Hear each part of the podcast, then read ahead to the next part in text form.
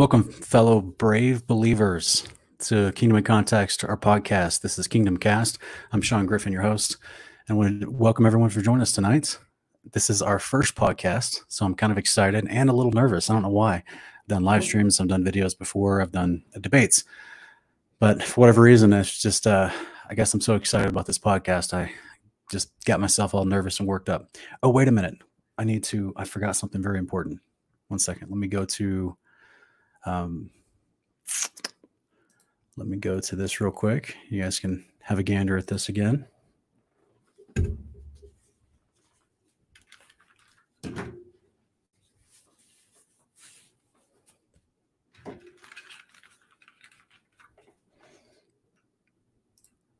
And I'm back. I can't I can't forget my I can't forget my uh my special hats, my special beanie just for uh, Kingdom Kingdom and portion, excuse me, Kingdom in Context podcast. Um, I hope everyone's doing great tonight. Thanks everyone for being here. We got some people already waiting in the chat, so I appreciate you joining us. Uh, cover to cover with Jeremy Piers, welcome. D Murphy, welcome. Kingdom Truth or Crazy Taco, the line with Dennis, welcome. Elias Stewart, Elkins 25, welcome. Uh, let me see here. Christopher Gomez, uh, Yahweh King Yusuf Enoki and Bible, welcome. It's good for everyone to be here and this is our first podcast. So I'm excited. We're going to do some fun things. Um, we're going to take comments and questions throughout. So be sure to drop your comments as we go. Uh, looks like someone 18 is here. Welcome. Tanya Roel, Roel, welcome. Hope I said that right. I'm not sure if I'm saying that right.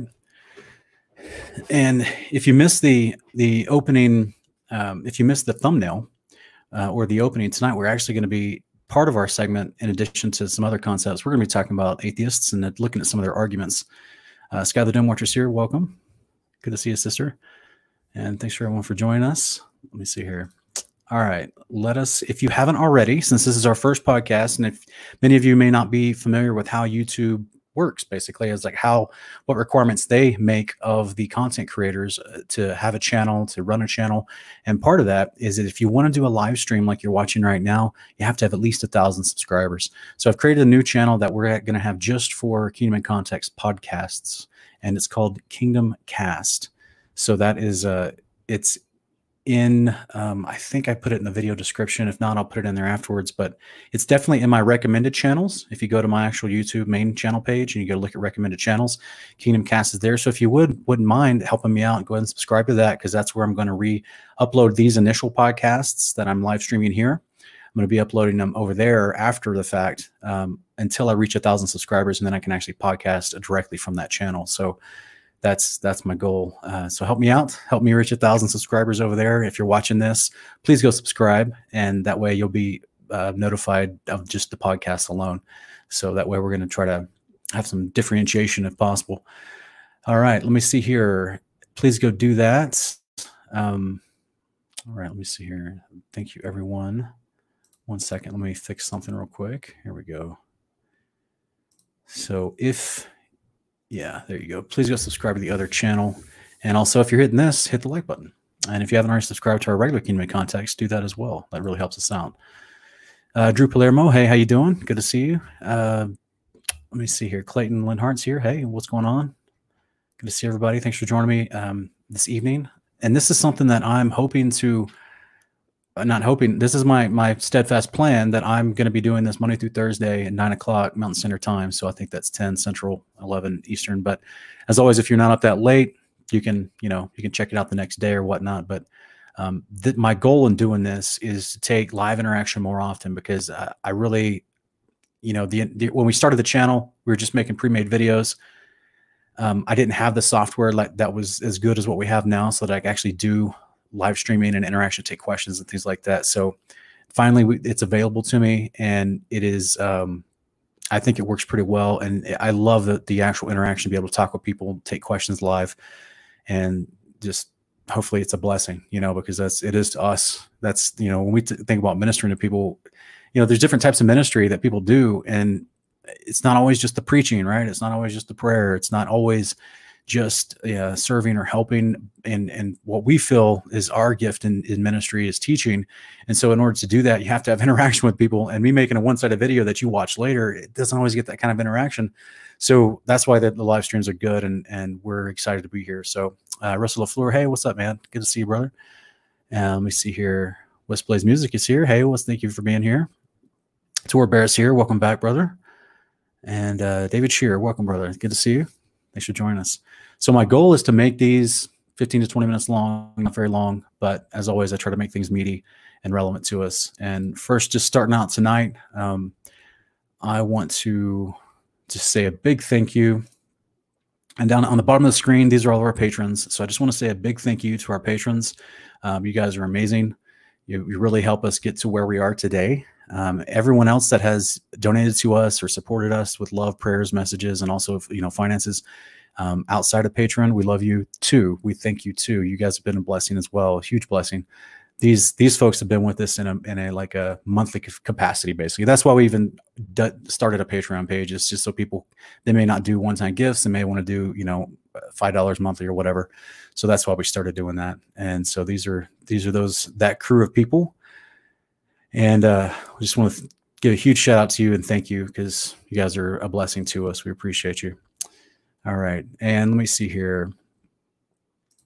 We're also going to be looking at tonight, we're going to be looking at um, some arg- arguments from Sam Harris. He's a prominent he's a prominent, you know, atheist speaker. A lot of atheists use Sam Harris. He's a considers himself a philosopher, but a lot of atheists will use his arguments to actually make their arguments, right? They think that he's cool and we're going to look at him a little bit on some of the stuff that he says. Um, let's see here. James Carter's here. Welcome. Good to see you, sir. All right. And let me go over here. Before we get into some of the arguments from atheists, let's actually look at a proverb in Proverb 25, 6 and 7. I'm going to share my screen and get us over there real quick. So in Proverbs 25, it says, Do not claim honor in the presence of the king, and do not stand in the place of great men, for it's better that is to be said of you, Come up here than for you to be placed in the presence of the prince whom your eyes have seen. And if you're not familiar, guys, this is what Jesus was quoting in Luke 14, 7 through 11, where he says, And he began to speaking a parable to the invited guests when he noticed how they had been picking out the places of honor at the table, saying to them, When you're invited by someone to a wedding feast, do not take the place of honor, for someone more distinguished than you may have been invited by him. And he who invited you both will come and say to you, Give your place to this man. And then in disgrace, you proceed to occupy the last place. But when you are invited, go and recline at the last place, so that when the one who has invited you comes, he may say to you, Friend, move up higher. Then you will have honor in the sight of all who are at the table with you. For everyone who exalts himself will be humbled, and he who humbles himself will be exalted. He goes on to say in 12 through 15, and he also went on to say to the one who had invited him, When you give a luncheon or a dinner, do not invite your friends or your brothers or your relatives or rich neighbors. Otherwise, they may also invite you in return. That will be your re- repayment.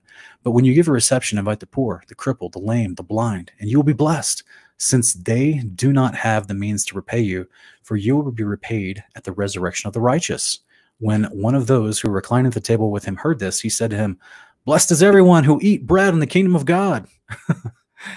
All right. So many of you that have been following our channel for some time, you probably can see some unique phraseology in this unique passage. Not only is Yeshua repeating and elaborating in a teaching manner on Proverbs 25, 6, and 7, but he's also, he mentions that the reward for this, right? So he's actually explaining why the proverb is there in 25 in Proverbs 25. And the reward for this, this humility will then grant you honor. And this is when you'll be rewarded at the resurrection. You, you remember the whole concept storing up treasures in heaven idea, right? Where miles and rust cannot destroy. That's that's the mention here is that your good deeds will be rewarded to you later at the resurrection, not always in this lifetime. And that is where we sometimes have to swallow our pride. We have to swallow our sense of gratification, our sense of acknowledgement that we've done something worthy of reward. It just doesn't always come to us in this lifetime. It's not always something that we can get that that immediate pat on the back by someone. Maybe no one even sees you do a good thing. Maybe your lack of action is the best thing that you could have ever done. And that is what the Father sees. And that's what he'll reward. You see what I mean? So in this case, in this specific case, when you're actually inter- engaging with other people in a public setting and having meals together and having a public dinner, you know, to to humble yourself. You're blessed as a result of that. You'll be rewarded at the resurrection of the righteous. And then what I think is fascinating, because I'm always talking about the gospel of the kingdom of God, and so was Yeshua. That's what he's talking about here, because the, the resurrection, excuse me, the resurrection of the righteous is the moment that happens on the day of the Lord, which kicks off this thousand year reign of Yeshua, right, uh, on the earth. And when the New Jerusalem comes down, that's the kingdom of the righteous, the kingdom of God, the kingdom of heaven descends to the earth, the resurrection of the righteous that happens at the last trumpet, that happens, and the, the dead in Christ are raised to go live in that kingdom that comes down to the earth. That's part of our inheritance and reward. This guy who's some guy whom it was in the in the crowd when he's teaching he actually shouts out, Blessed is everyone who'll eat bread in the kingdom of God. See what I mean? So he's whoever his audience was understood the message of the gospel of the kingdom. And this is the paradigm I hope to install into people's minds through our teachings, through our channel, because it's so important, guys. This is the message that all the prophets and Yeshua taught. And as and because of that, we're getting validation in this little passage in the response to Yeshua in this little passage, this teaching, that someone in the crowd understood it too, because they were all supposed to understand it. That was the central theme and message of the gospel of the prophets. That was the the word gospel means good news, in case you're unaware. That's the good news, guys. Yeshua is a part of that. His life, death, and resurrection is 100% a part of that good news. It's not the only part of that good news. Yeshua is the king of the kingdom. He's the one that's actually going to help uh, bring the kingdom to a reality on the earth and rule as king of the earth and high priest within the kingdom.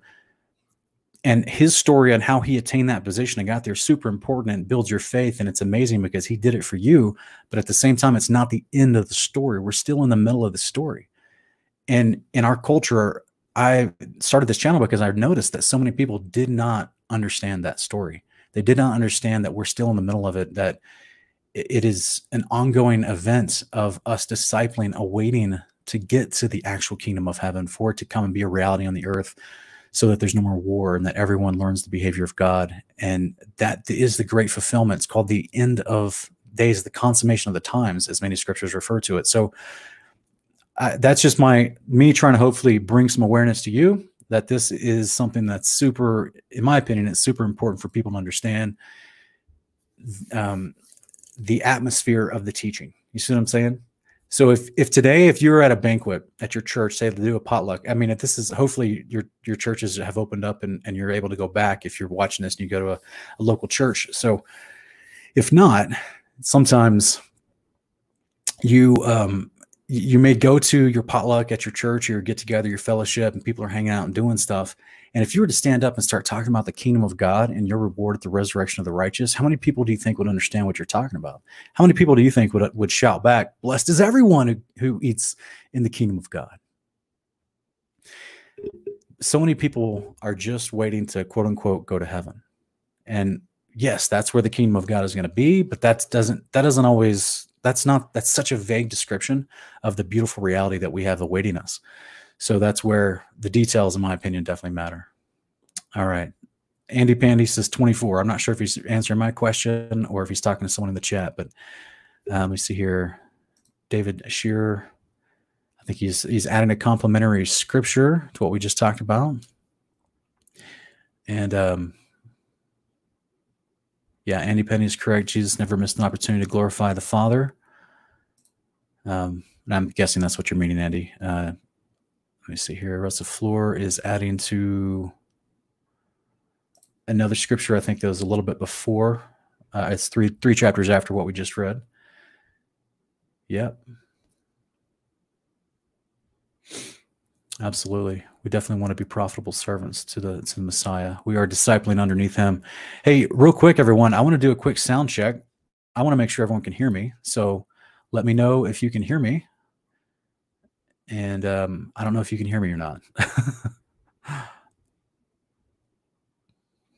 so I'm gonna check the chat and see. I don't know what my. I know that you can hear me, but I don't know. Like, is the volume good? Is it low or is it high or does it sound okay? Because unfortunately, I can't hear myself. Otherwise, I get double feedback. Sound is good, says Torbear. David Shear says looks good, sounds good. Okay, thanks, guys. All right, so um, let's go into looking at this guy. Okay, this is a gentleman that's very popular in various circles. Okay, so he is he's one of those characters that. One second, let me remove this real quick. He's a character that is, um, you know, he's been around for a while. Many of you may have seen his debates with different Christian apologists, and he's considered a you know philosopher, a neuroscientist. He has his own podcast, so it gets him a lot of exposure. Um, he talks about all sorts of things. Is a wide gamut. He's also a New York Times best-selling author and he's been on you know interviewed on radio tv uh, other really high profile podcasts and this gentleman is what a lot of atheists and young young students coming out of college they look up to this guy like he is their uh he's their celebrity culture of today as far as someone that just can quote unquote destroy or demolish christianity That's what they believe about this guy um, because they think his arguments are so amazing, right? And uh, has anyone seen the uh, the debate that I did? It's not really a debate. The interview when I was interviewed by an atheist and I uploaded to my Torah apologetics. Did anyone see that? Let me know in the comments if you saw that. And if you did, you may have noticed a very common trait that you saw with the gentleman talking to me and interviewing me is the same thing we see with people like Sam Harris and people like you know, Christopher Hitchens, other people, they ask a bunch of uninformed questions. So, just like the Proverbs 25, Luke 14, just like the gospel of the kingdom backdrop and all of its details, which is something that we're constantly talking about on here on Kingdom in Context, and and subsequently also we'll be talking about a Kingdom Kingdom Cast. That backdrop, that understanding, that foundation, none of them know it. So naturally, all their questions are really poor questions. And then you see a lot of very well intended, very loving you know, fellow believers who are Christian apologists who may also not understand that under that theological underpinning of what Jesus' message actually was, which was the same as the prophets of the Old Testament. So therefore, they try to respond to bad theological arguments and questions from their own misunderstanding of the foundational premise of Scripture. And so you just end up with a lot of of circular art, not circular arguments, but you end up with the debates you see. You end up with the, the, type of debates where you have one guy, he's trying to play gotcha with his wording, with the way he forms a question to make you look silly, and then the Christian apologist doing his best to remain calm and composed and to exude the fruit of the spirit as he returns that volley with his own volley. But the volley that he returns it doesn't make any sense to the person that he's talking to, to, to men like this. It just doesn't make any sense at all because they, because they, and in my opinion, they find a lot of valid holes in a lot of what mainstream churches are preaching because the theology is missing the core central message of the resurrection, of understanding the day of the Lord, of the millennial reign, of the New Jerusalem as an inheritance, of what is covenant, what does it mean, what does actual discipleship according to Jesus look like as far as pertaining to emulating the behavior that was listed out in the law of God. So naturally, it's hard for them to understand um, the arguments that Christians give them back for answers. So I want to inform you guys. I want to do my best, like I do with all of my uh, with all of my uh, broadcasts, and I want to do my best to inform you to help you be prepared when you answer atheists. Because I had a lot of people write to me and comment to me about that interview the atheist did with me, and they were um, congratulating me and complimenting me on the way I was handling, you know, the nonsense being thrown at me, right? And I was doing my best to remain patient, just to say, look, you know, your question just reveals that you don't know the book you're criticizing, and that is that's that's going to be par for the course as far as our disposition what we have to get used to in our mind and our heart to be mentally prepared for when we speak with unbelievers is that they love to criticize what they don't know about. It's just the natural inclination of man um, to mock to make fun of to make light of to twist and sometimes they twist you know innocently because they simply just don't know the details so tonight let's look at some ideas have you guys ever seen just judgment see anyone in the comments if you've never seen it um, oh, thanks, David Shearer. David Shearer dropped the the Torah apologetics episode that I that I put up that I was being interviewed by Pine Creek. He dropped that in the chat if he wants to go watch that later. But what we see on the screen here, guys, this is Just Judgment. It's episode two of my Torah apologetic series in the playlist on Kingdom of Contest. Excuse me, Kingdom of Context, our channel, and you're welcome to go check that out because we're going to be uh, looking at something real quick, and I want uh, I want you guys to keep that in your mind because that's the video that you're you're going to I'm going to be speaking and referencing some of the theological concepts and scriptures from that video as we address Sam Harris's arguments. Let's look at those arguments real quick, and I'll try to pull that up and get that ready so that we can take a quick look at them and see if I can do this. This is podcast style, guys. All right. Can everyone see that? I'm going to try to turn it up so you can get the good volume. Y'all let me know in the chat if you can hear what he's saying.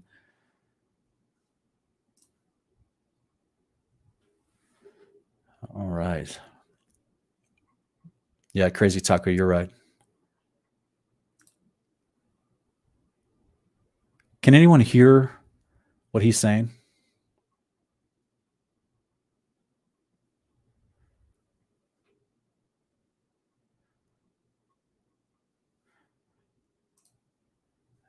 yes or no in the chat anyone? Can anyone hear what he's saying? I'm going to pause it real quick because if you can't i don't know if the screen share is carrying the volume through as well. Uh, once one second guys. Let's try this again. No it's people say no. Okay let's try this again. All right let's try this again well that was all very interesting all right everyone um, tell me if you can hear the audio ask yourselves what is wrong with spending eternity in hell well, I'm told it's rather hot there, for one. Dr. Craig is not offering an alternative view of morality. Okay, the whole point of Christianity, or so it is imagined, is to safeguard the eternal well being of human souls. Is that the point of Christianity, guys? That's his first claim that he put forward in this uh, short segment here. Is is the the whole purpose of Christianity to safeguard souls? Is that is that is that a good description? Because that's the first part of an argument that he's going to try to make. Let's listen to it one more time, real quick. Offering an alternative view of morality. Okay, the whole point of Christianity, or so it is imagined, is to safeguard the eternal well-being of human souls. Yeah, uh, it's it's not to safeguard the eternal well-being of human souls. That's a byproduct. Is that a, it? The soul gets a new body at the resurrection when Yeshua returns, and that's the byproduct of putting your faith in the Messiah. That He is the Messiah who wants to do that for you. That He was sent by the Father for that role, because that's what He accomplishes through His priesthood.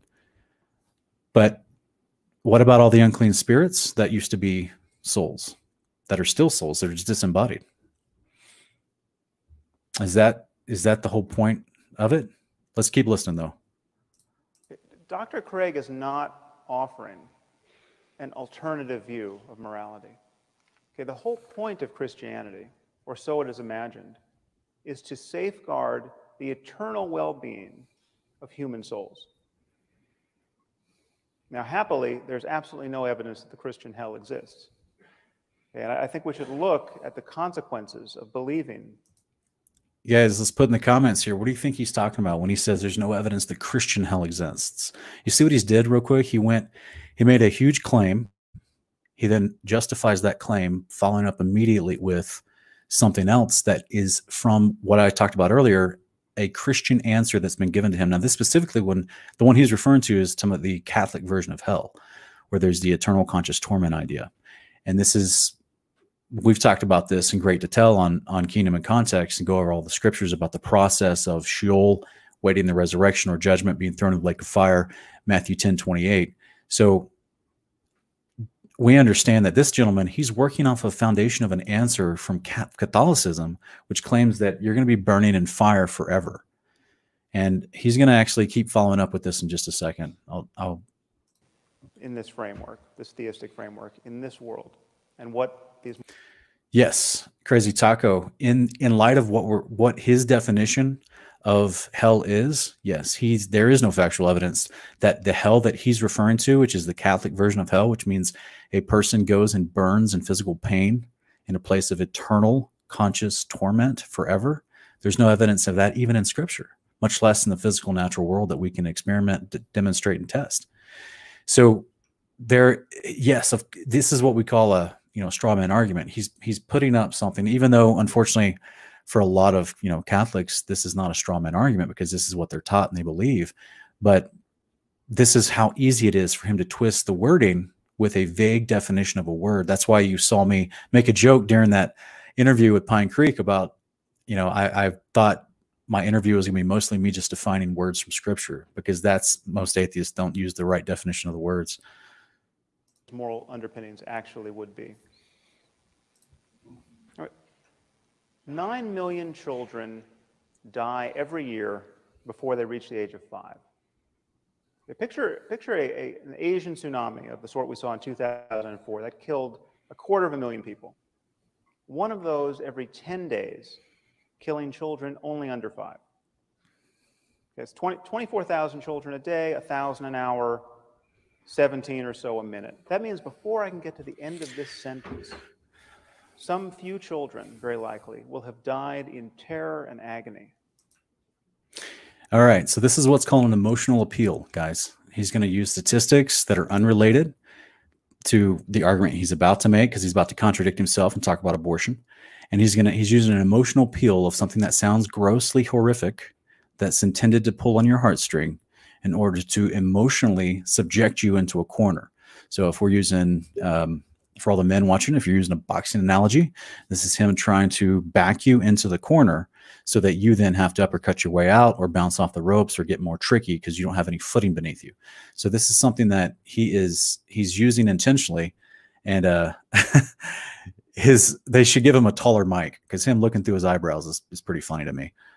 But you should you just be aware when you're addressing arguments like these, when you're trying to speak to unbelievers, specifically atheists, this is how they're trained because this is the people they listen to.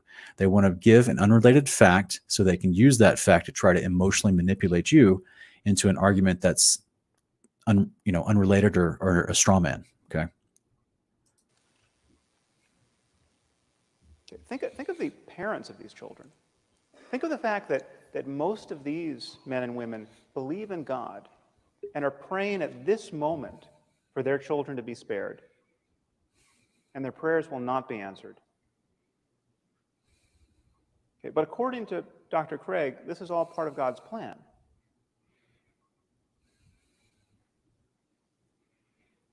Any God who would allow children by the millions to suffer and die in this way, and their parents to grieve in this way, either can do nothing to help them or doesn't care to. He is therefore either impotent or evil. All right. Do you see do you see the the the twist? So he's trying to make an argument for children dying under, you know, and again, specifically children under 5. Here's some statistics from around the world. We'll use a big number and therefore this must be evil because as most argue our atheists will argue if he's an all-powerful god why doesn't he stop all these people from dying Yet all of it ignores the narrative of the Bible is that people are responsible for what they do, right? That you're there's an action for what you do. So as God will not be mocked, he that sows reaps, right? For whatever you, you sow unrighteousness, you will reap unrighteousness. And this is a, a very um, this is a topic that atheists will just completely overlook in light of making God look like the bad guy who's like a negligent landlord, right? Or like a an abusive, uh, negligent father that just refuses to deal with the child, right? Or save the child. When we have the abundance of opportunity in scriptures, where where we have massive stories throughout just what's recorded in history from scriptures, but also in people's personal testimony, where God has come through in their life and done stuff or saved them miraculously at sometimes and sometimes naturally. But the point is, there is still this thing called life that we deal with, and each each action and decision has a consequence. And sometimes that consequence can affect innocent people around you.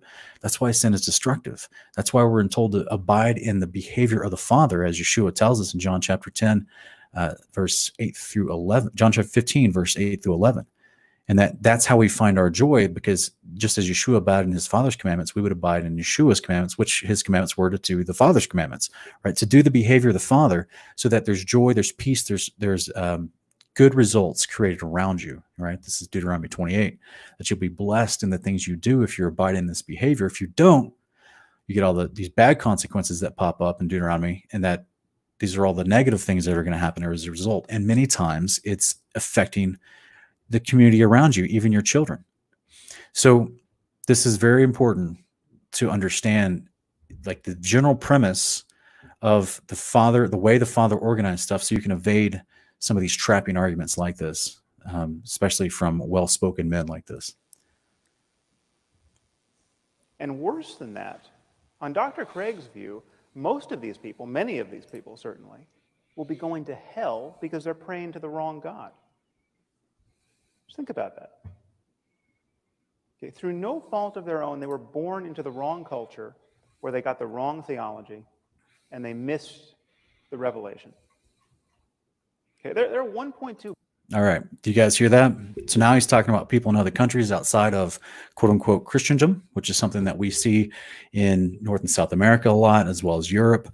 Um, in fact, it's all over the world. He's, you know, but these are blanket arguments that they ignore, right? They ignore the true statistics um, and try to do what he's about to do and talk about a billion uh, Hindus, right, in India, and claiming that just because they're born in a different culture and they're raised somewhere that they're just going to miss out because they're praying to a different God all of that assumes that those people have never had a chance to hear the gospel to make a decision.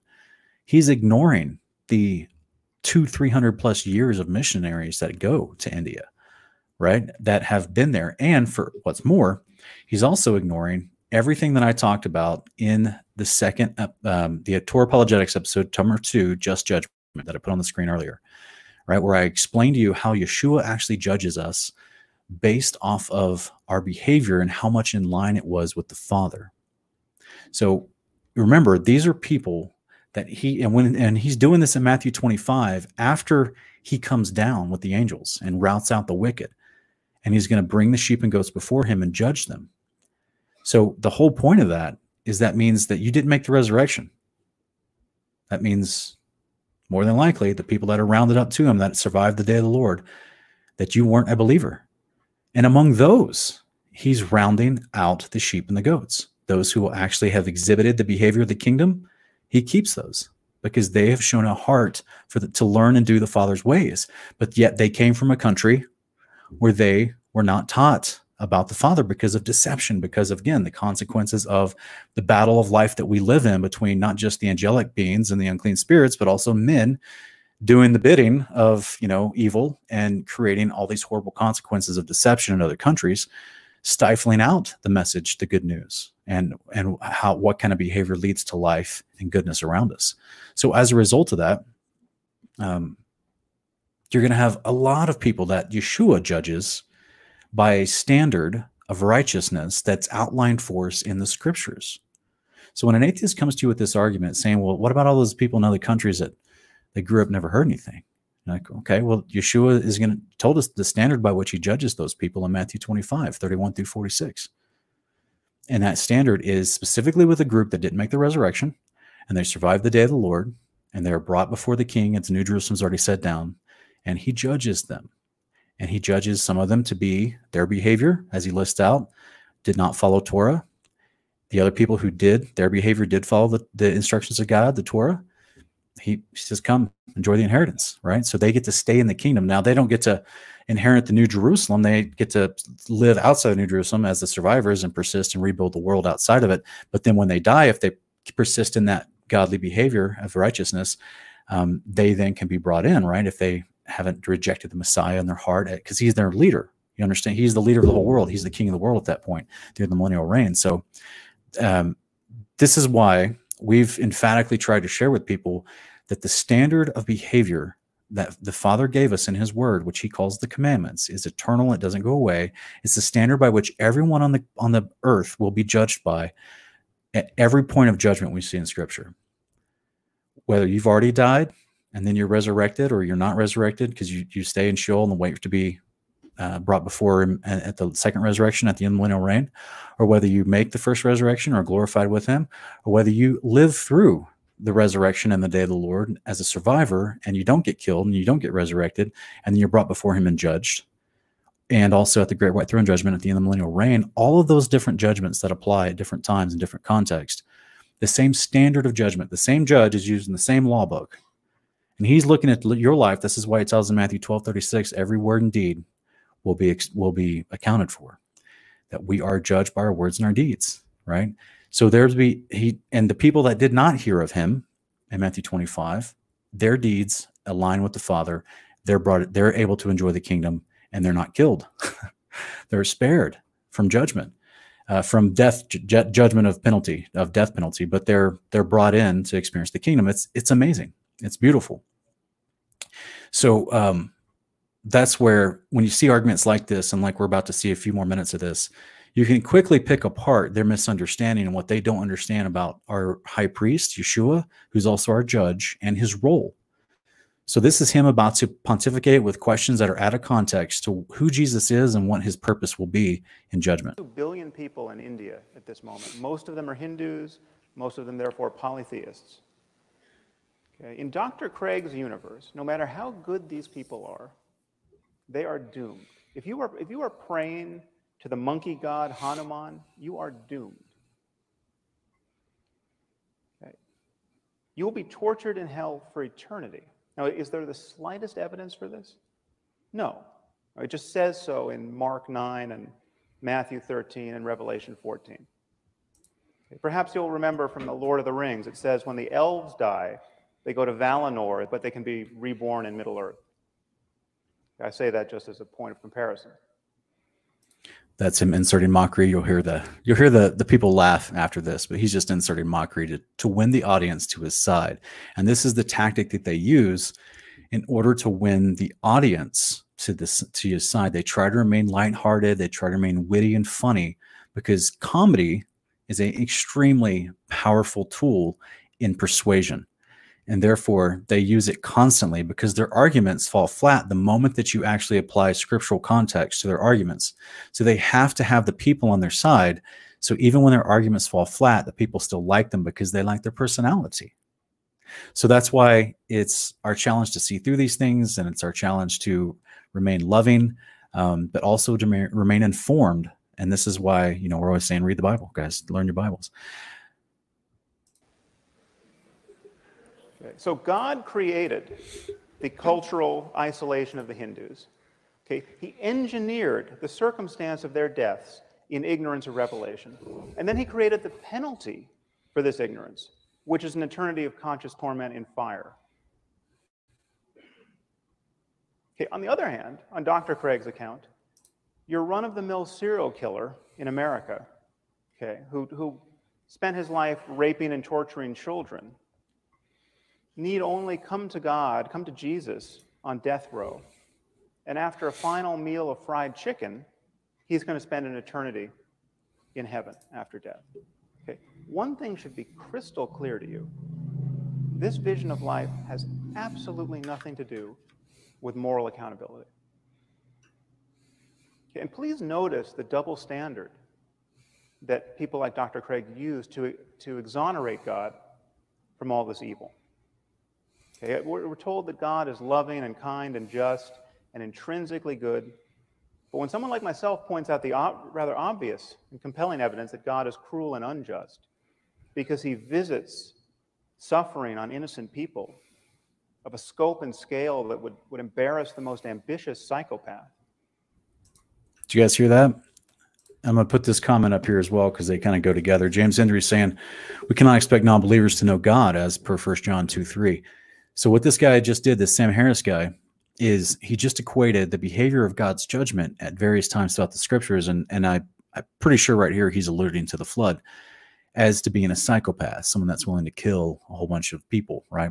Ignoring completely the context of those judgments as lined out as outlined in scripture ignoring completely the behaviors of the societies committing those atrocities that that brought judgment upon themselves and ignoring completely the definitions of those atrocities of what's listed out leviticus 18 and through 20 of the mass ah, just oh, i can't stuff if i if i said it youtube would block me right? So i got to be very careful what i say. So um, the, the whole concept is that yes you're right james henry when you're when you're addressing an argument like this and someone's trying to tell you that well god's just a mass murderer or he's just someone that's like a psychotic behavior because he's just going to go in and say oh this whole this whole place needs to be wiped out well, it's for one, you're forgetting that the leaders, their decisions affect the people around them. And there was many times that the there was a surgical precision done with certain battles in the in the in the scriptures. But there was other times when there was blanket judgment, like Sodom and Gomorrah, that was done over several cities. And the reason for that is because of the way that God waited to the point where, as he says with Abraham in Genesis 18, there's not even 10 righteous, there's not even five righteous. So he's waiting with long suffering so that there's repentance. But then finally, the hammer has to drop at some point. So that means all along the time that he was waiting, the injustice is happening to little boys and little girls and people of which they complain about in another argument, right? why if why is there evil in the world so therefore why does the injustice let, allow god to allow injustice but then when he, god actually brings the hammer down and judges him why is he such a psychotic mass murderer to do that to all these people. You see what i'm saying? So it's a it's a double the whole point of it escapes the context of the scriptures. So whenever they're bringing very blanket vague arguments like this make sure you get them to drill down and actually give you specifics because all they're doing right here is drive by criticism and name calling so yes you're right james henry we we cannot expect the um, the non-believers to know God because as First John 2 3 explains, knowing God is walking in his commandments. And if they're not doing that, yes, we can't expect them to know God, but we can inform them. This is why I'm always mentioning Mark 4 14, the sower sows the word. So if we can inform them more about the details of God's words, then the Spirit can use that information that got in them to, to bring them to repentance over time. So this is why the sower sows the word. We let the Holy Spirit do the work. It's the goodness of God that leads to repentance. I've never dragged anyone to repentance. That's the Holy Spirit's job. My job is to sow the word. You see what I mean? So um, let's do just a, just a little bit more. Um, see. We got a lot of good question, a lot of good conversation in the chat. I think I've gone over, guys. I, I was hoping I'd be able to keep this to like 20 minutes. But I think I've gone over. Um, um, I don't know if looks like uh, Russell Russell's asking about innocent people. I'm not sure if you're talking to me or someone in the chat. Um, let me see here. Ger- Gerard Perry is asking, um, can you give context? An atheist friend posted a gotcha update on his Facebook page today asking why Christians trust anonymous gospels but distrust anonymous sources in the New York Times. Um, well, yeah, this this could be taken in so many different ways. For one, um, anonymous gospels. There is a ton of sourcing for the gospels as far as actual manuscripts that we have. So um, many of them are not anonymous. That's that's a very subjective claim that's brought on by you know atheists over time. So that's you just have to look up the actual research as far as how we got our New Testament and all the manuscripts available. Um, there's a lot of good research out there. There's a lot of good people that present that work to you, but more than anything, um, the the whole argument that your friend is posing to try to to make a gotcha is that sources in the New York Times are making a claim about who knows what kind of political story that are not sourced, right? The the info it's totally different information. I mean, we're talking apples and oranges here as far as the, the context and relevance of the information within a, news article like the New York Times compared to uh, a, a books of scripture, which are trying to tell you how to live your life in ways that will either benefit you or hurt you. Whereas the New York Times is sitting here giving an op-ed or just a, you know, this is what you know, Cuomo did or, whatever De Blasio, I don't know their names. This is what they did recently, and this is what it turned out. This is the policy. This is how the people didn't like it or did like it, and this is what you know some some person we interviewed their opinion on it. Whereas scriptures is talking about giving narrative of events of, of what happened as a historical narrative mixed in with scriptures of theology of how to live your life in productive ways. And specifically, when we talk about the New Testament, it's it's centered around the Messiah because that was such a huge moment of fulfillment of the part of the Father's plan to get that high priest that we needed so he could minister in the Father's tabernacle for us. So that is information that when Yeshua says, like we read tonight in Luke chapter 11, about, you know, hum humble yourself so that you may be uh, praised later. Don't praise and, and glorify yourself, otherwise you may be humbled in the sight of men. That's something that we can test. You see what I'm saying? That's a huge difference in information. I can't test the random claim of some lady that's mad in New York City because she doesn't like rent control and therefore she's trying to start a movement to get rid of rent control, right? And they claim they got 10,000 people that are mad. I can't source that and I can't, you know, and that that's you know, it depends on the claim whether it's here or there. But as far as the information in the scriptures, that's something that we are asked to test. First Thessalonians 5, right? We need to test all things. So this is the big difference in the application of the information. Why does it matter if it's sourced uh, to someone else's specificity, right? To some PhD or some guy at, at, a university that he says, well, I don't think the manuscript that we have for the Gospel of Mark was written in AD 45. I think that it was actually written in AD 70. And so there, and I think it was, I think it was co-authored by Luke. So I'm not sure that we can trust it because I don't believe in the sourcing and the, the historical criticism of that text. Well, that's what some guy at Cambridge says, who has some letters in front of his name. And he says that in opposition of all these other people for 2,000 years that have validated the, the actual manuscript as being valid. So if that's all that you've heard is the most recent criticism of it, then that's what you're going to believe. So this is why in Kingdom in Context, we're always asking,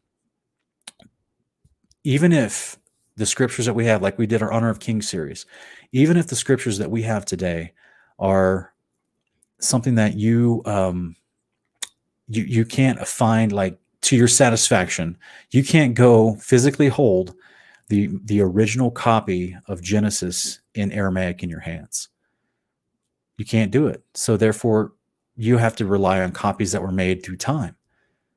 See what I'm saying? So all these standards can be a false stumbling block to be put in front of you to try to get you to doubt your faith that these are arbitrary standards made up by men. Well, what have I been saying since we started? And this is the this is the um, foundational backdrop that I would hope everyone would test all the books in the scriptures against, and that is the the consent, excuse me, the consistent and central message of all the prophets, including our Messiah, Jesus of Nazareth, and that is the gospel of the kingdom of God. And if you if you're new to the channel, if you've never heard that message displayed in a succinct way, go to my playlist here on the channel under new uh, new subscribers playlist, and that's like the first two videos as I break down the gospel of kingdom of God with a lot of scriptures to help you understand. That's your central backdrop that everything should fall against, right? And that's going to help you determine whether the information you're reading lines up or not. Okay, is it consistent and valid? So, um, one second, we got a lot of people in the chat. I appreciate you guys. Um, all right, let's listen to a little bit more of this and we'll stop. Okay. We're told that God is mysterious. Okay, who can understand God's will? Okay, and yet this is precisely, this merely human understanding of God's will is precisely what believers use to establish his goodness in the first place. You know, something good happens to a Christian. Some, he feels some bliss while praying, say, or he sees some positive change in his life, and we're told that God is good.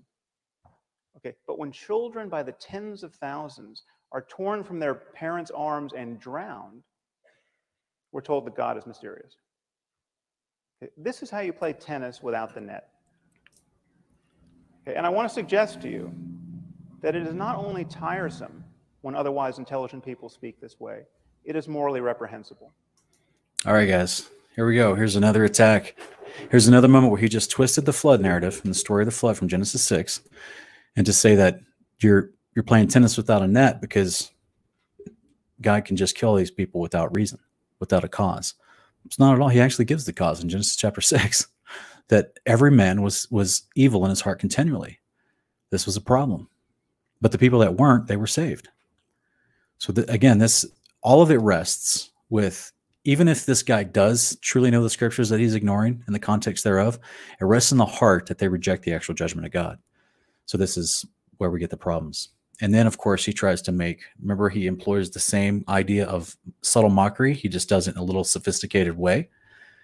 And with that mockery comes trying to draw the audience to him because he just made a really uninformed point.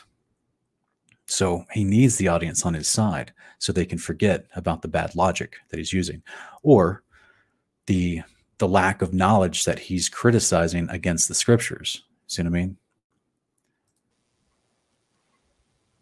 This kind of faith is, is really is the perfection of narcissism. I mean, God loves me. Don't you know? He, he cured me of my eczema. He, he makes me feel so good while singing in church. And, and just when we had given up hope, he found a banker who was willing to reduce my mother's mortgage. Okay. Given all, the, all that this God of yours does not accomplish in the lives of others, Given, given the, the misery that's being imposed on some helpless child at this instant, This kind of faith is obscene. Okay, this, to think in this way is to fail to reason honestly or to care sufficiently about the suffering of other human beings. And if God.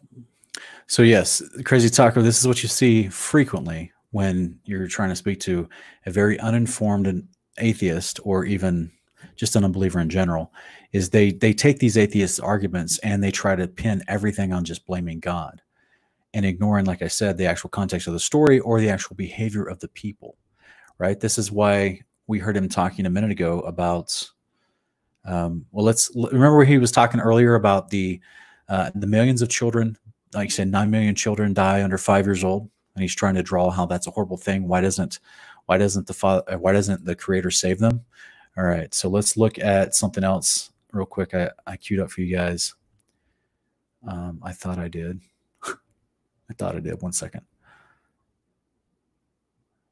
I let's see if I can find this real quick because we're going to hear his stance on abortion at the same time, and it it may um, it may infuriate you. One second, where did that go?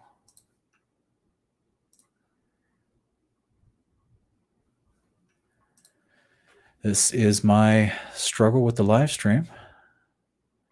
Thought I had these all queued up and ready. And now I'm not so sure.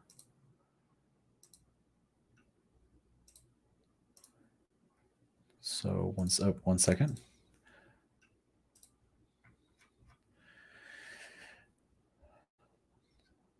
All right, one second. I think I may have saved that.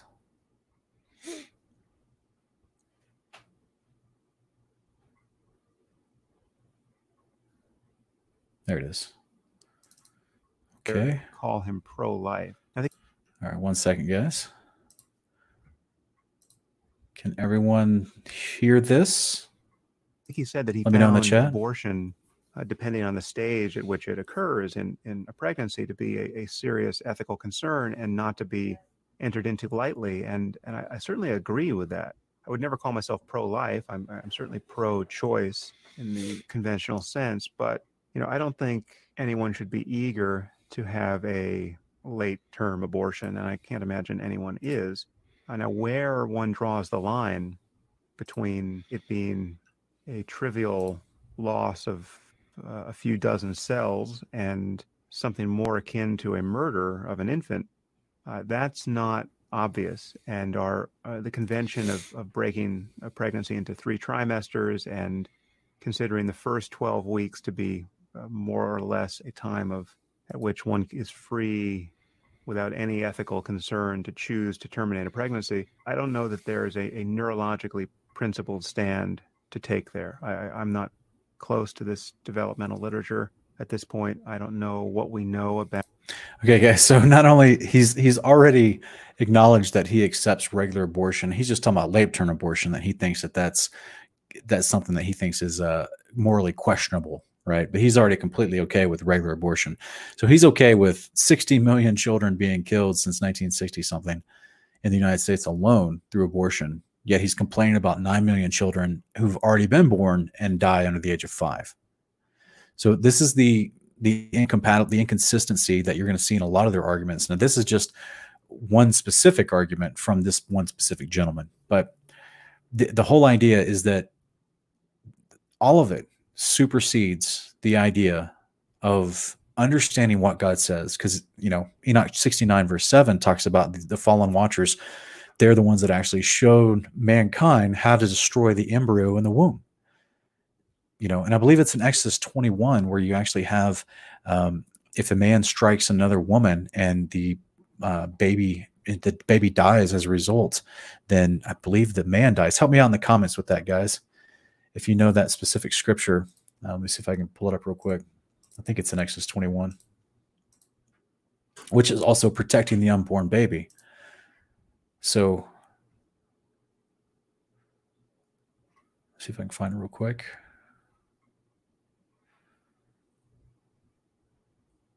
Okay, yeah, here it is. I'm going to screen share this with you, with everyone.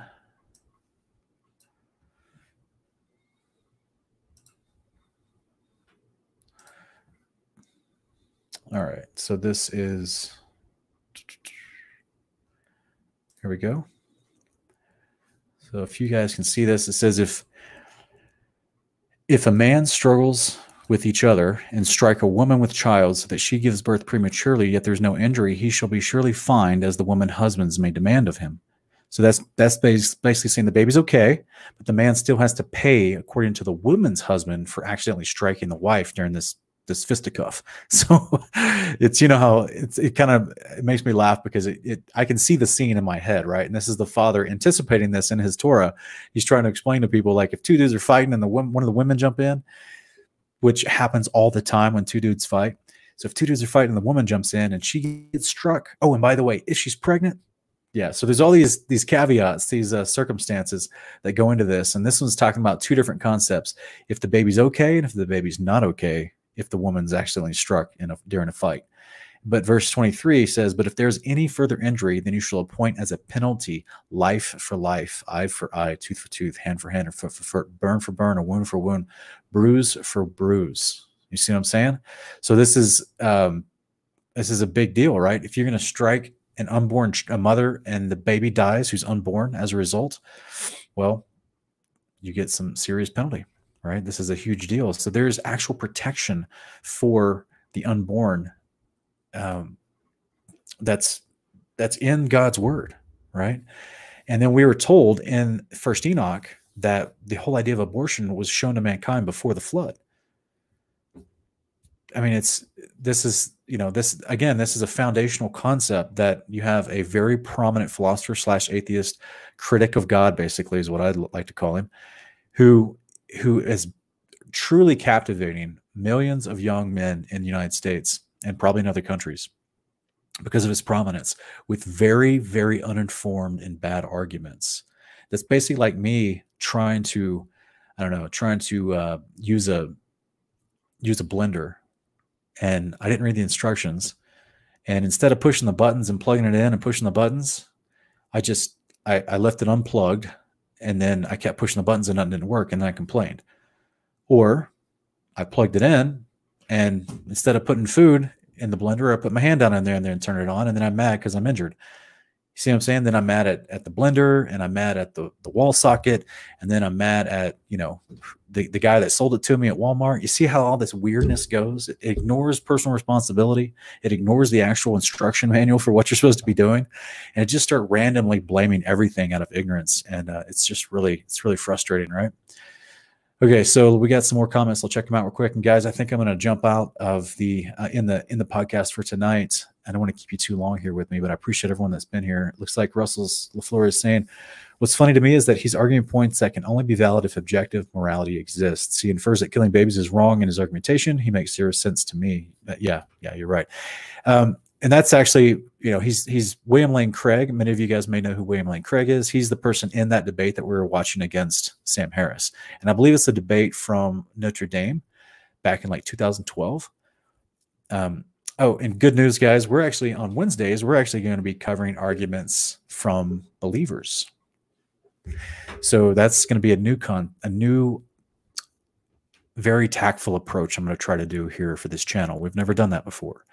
Uh, we've vaguely spoken about other ideas that are taught out there, but we've never just out out and out showed clips of other preachers, pastors, or apologists and spoken and addressed in conversation about their arguments. So Monday nights we'll, we'll uh, deal with uh, arguments from the world, right? Wednesday nights we'll deal with arguments from the body of believers, and we'll look to see if they're scripturally accurate or not. So and then uh, tomorrow, tomorrow I've got a fun uh, show as well because we're going to be talking about different uh, different concepts. So stick with us tomorrow. We're going to be going over, um, as always, fun, hopefully engaging ideas about Scripture. But then on Thursday, we're going to actually be interviewing someone, and um, it may be pre-filmed, it may be live. I'm not sure yet because of the timing, but um, but we'll, we'll have an interview with someone, and you'll get to see some of the stuff that we talk about implored live. So but uh, will always be nice as always you know it's the whole idea is to create loving conversation and just find out how other people think and what gets them what has led them to those conclusions you know that's the bigger idea um, let me see here john williams he's asking how do you burn a child in the i'm not sure exactly what what question you meant for that or how do you um I'm not sure exactly what you mean by the question. I apologize, man. You have to clarify a little bit. Um, okay, let me look up here. I think you made another comment that you might be asking about. What if someone inadvertently dies during eye removal? Does the family of the guy get to kill the plaintiff from the original case? Um, during eye removal, I'm okay. Yeah, Sorry, brother. We're gonna we're gonna pass on that. So I'm not sure if um, if your questions are either uninformed or if they're trolling. The trolling will stop immediately and will welcome you to watch from a distance. But maybe I'm just misunderstanding your questions. So uh, let me see here. Yes, David Shearer, there is a lot of pastors and teachers preaching weird, weird things. Yeah.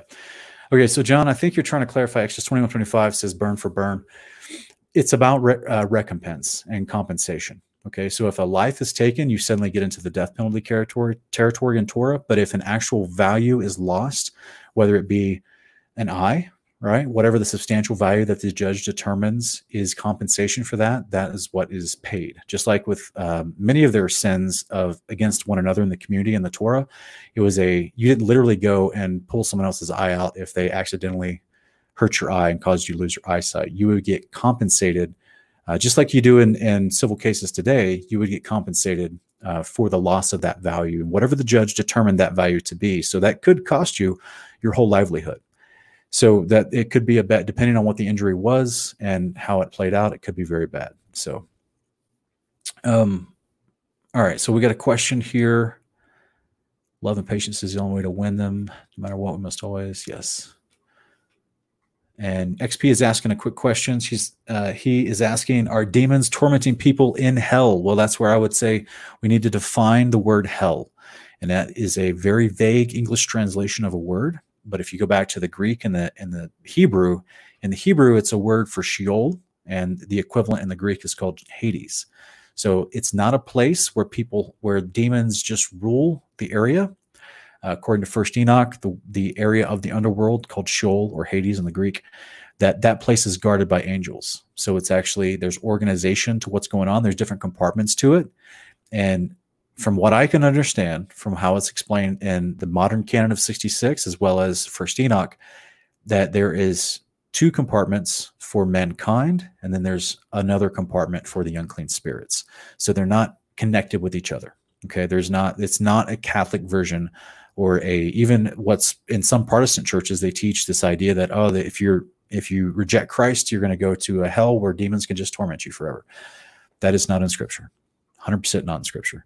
The unclean spirits have been um, uh, they're under the control on the earth. They're under the control of Hasatan or or this uh, this uh, Satan character, the enemy, the accuser of the brethren, the ones that were locked away after the flood, the other nine tenths of them, as Enoch chapter 15 and, and Jubilees chapter 10 explain to us, they're locked away in the place of condemnation, which is their compartment of Sheol. And they're not getting out. And they're not going into the other compartments of Sheol and messing with people. So um, that's where they're they're basically um, confined in their own place. They've they're serving their time to they await judgment um, because of the what they did when they had a body and were on the earth if that makes any sense. So if you've never seen it before, go check out on my playlist here. It's called Honor of Kings Season 1. And it's uh, episode seven. We we expound upon Sheol, Tartarus, and the prison of, of angels, or the prison of the stars, excuse me. So we we expound upon these ideas and how they're described in scripture. So that might be a really good video for you to check out. Um, real quick, I'll, I'll take one more question and All right. This looks like uh, Linda Carr is asking Can you explain how some verses sound as though God made some or destruction? I'm not sure, Linda Carr. I'm, I apologize. I'm not sure if there was a typo or can you explain how some verses sound as though God made some or destruction? Um, maybe even to say made some for destruction. I'm not sure and, and that sound if if that's what you're saying it sounds like a typical uh, calvinist argument.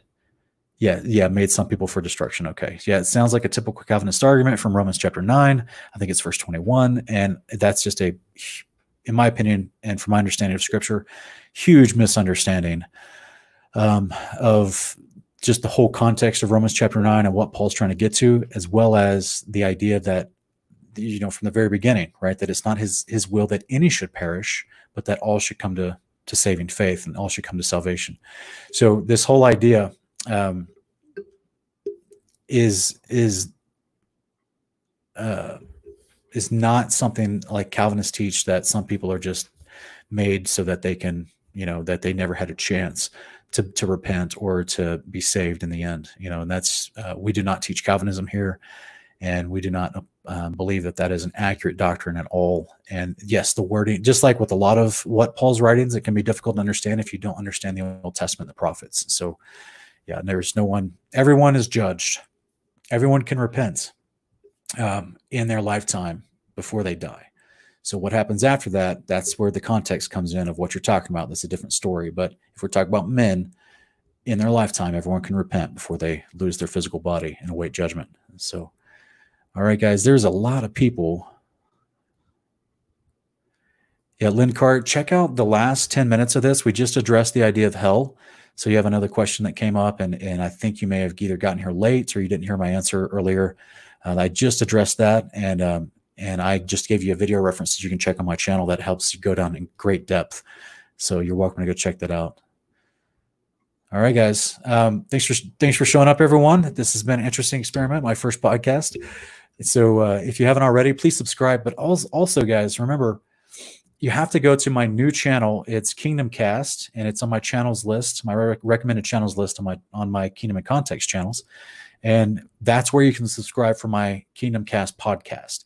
So I cannot actually start live streaming according to YouTube on that new channel until I reach a thousand subscribers. So help me, help me go reach a thousand subscribers, and uh, and that way we can actually I can do all these podcasts solely over there. Uh, but in the meantime, I'll be doing them over here, and I appreciate everybody being here and you know join us tonight. Remember, our goal here is so that we can learn, we can seek and desire knowledge, wisdom, and understanding, so that we can better understand the world and His Word and better relate his word to this world. So that's my prayer for me. That's my prayer for you and everyone watching. And uh, I just hope that everyone is um, is is. Uh, I hope everyone is going to join me tomorrow night for another exciting podcast. So I'll.